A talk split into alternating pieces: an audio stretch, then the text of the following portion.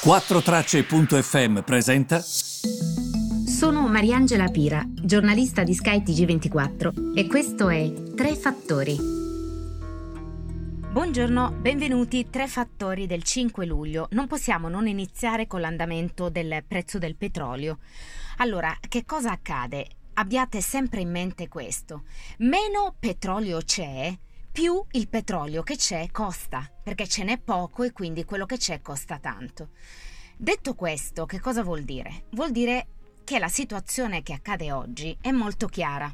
C'è questo cartello dei paesi produttori di petrolio, OPEC Plus, di cui fanno parte tutti i paesi dell'area produttori. Ora, di questi e gli Emirati Arabi Uniti non sono tanto d'accordo su questo fatto di aumentare le quote di produzione di petrolio. Eh, non sono d'accordo perché pensano sia una cosa sbagliata, ma ritengono che quello che viene loro proposto non sia soddisfacente al momento. Quindi si tratta di trovare la quadratura del cerchio e di far sì che paesi produttori si mettano d'accordo per immettere più petrolio nel sistema. Perché è importante immettere più petrolio nel sistema? Perché questo è il momento in cui l'economia riparte. Ripartono le linee aeree, ripartono le grandi imprese, serve gasolio, serve petrolio e quindi mm, serve eh, benzina eh, banalmente, servono tutte quelle cose utili a far ripartire l'economia. Quindi questo è quello che sta accadendo in questo momento.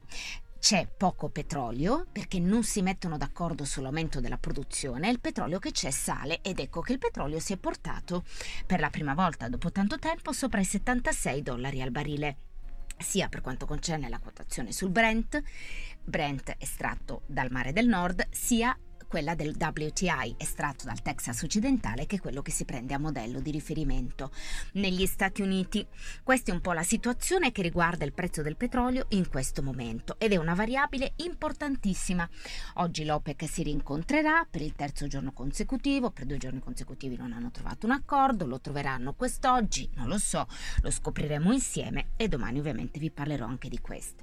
Secondo fattore è che mh, incredibilmente eh, sembra che il dato sul mercato del lavoro americano sia contraddittorio, ma di fatto così non è.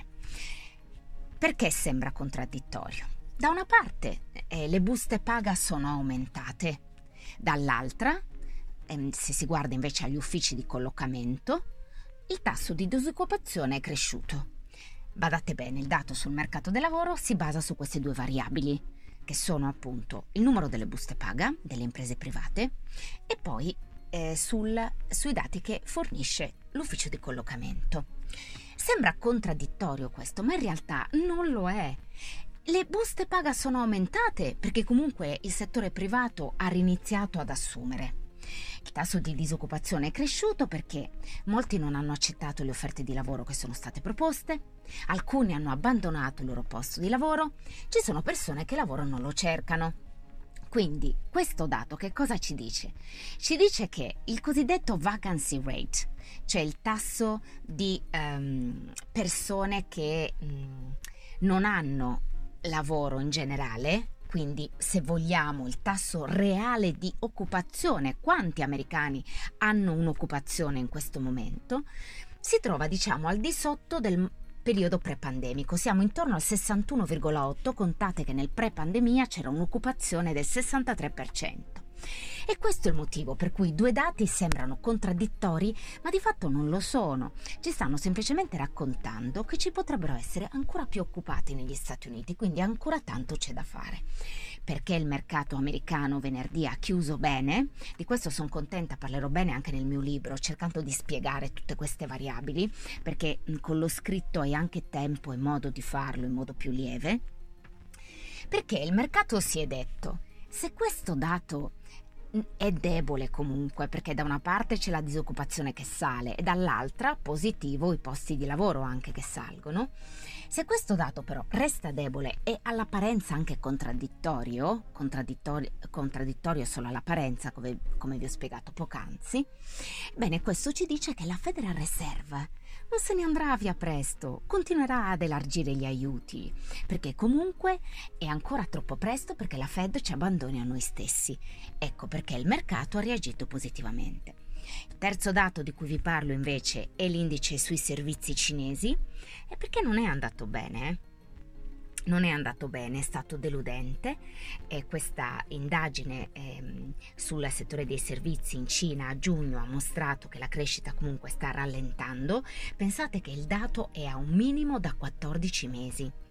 E quindi questo evidentemente mh, mm, preoccupa un po', anche se vi devo dire che ehm, spiegano gli analisti che sostanzialmente mh, mm, il dato è comunque sopra i 50 punti, 50 che divide la soglia di espansione da quella ovviamente di rallentamento dell'economia e che potrebbe essere un una tantum dovuto a fattori più che altro stagionali. Quindi il mercato non ha reagito malissimo a questo. Certo, c'è da dire che stamattina l'Asia non è che abbia brillato, eh? ma Shanghai per esempio ha chiuso il rialzo, questo vuol dire che il dato non è stato percepito così negativamente dal mercato. Bene, sono questi i fattori di oggi, io vi ringrazio tanto per avermi seguito vi ritrovo domani buona giornata a tutti e buon inizio settimana.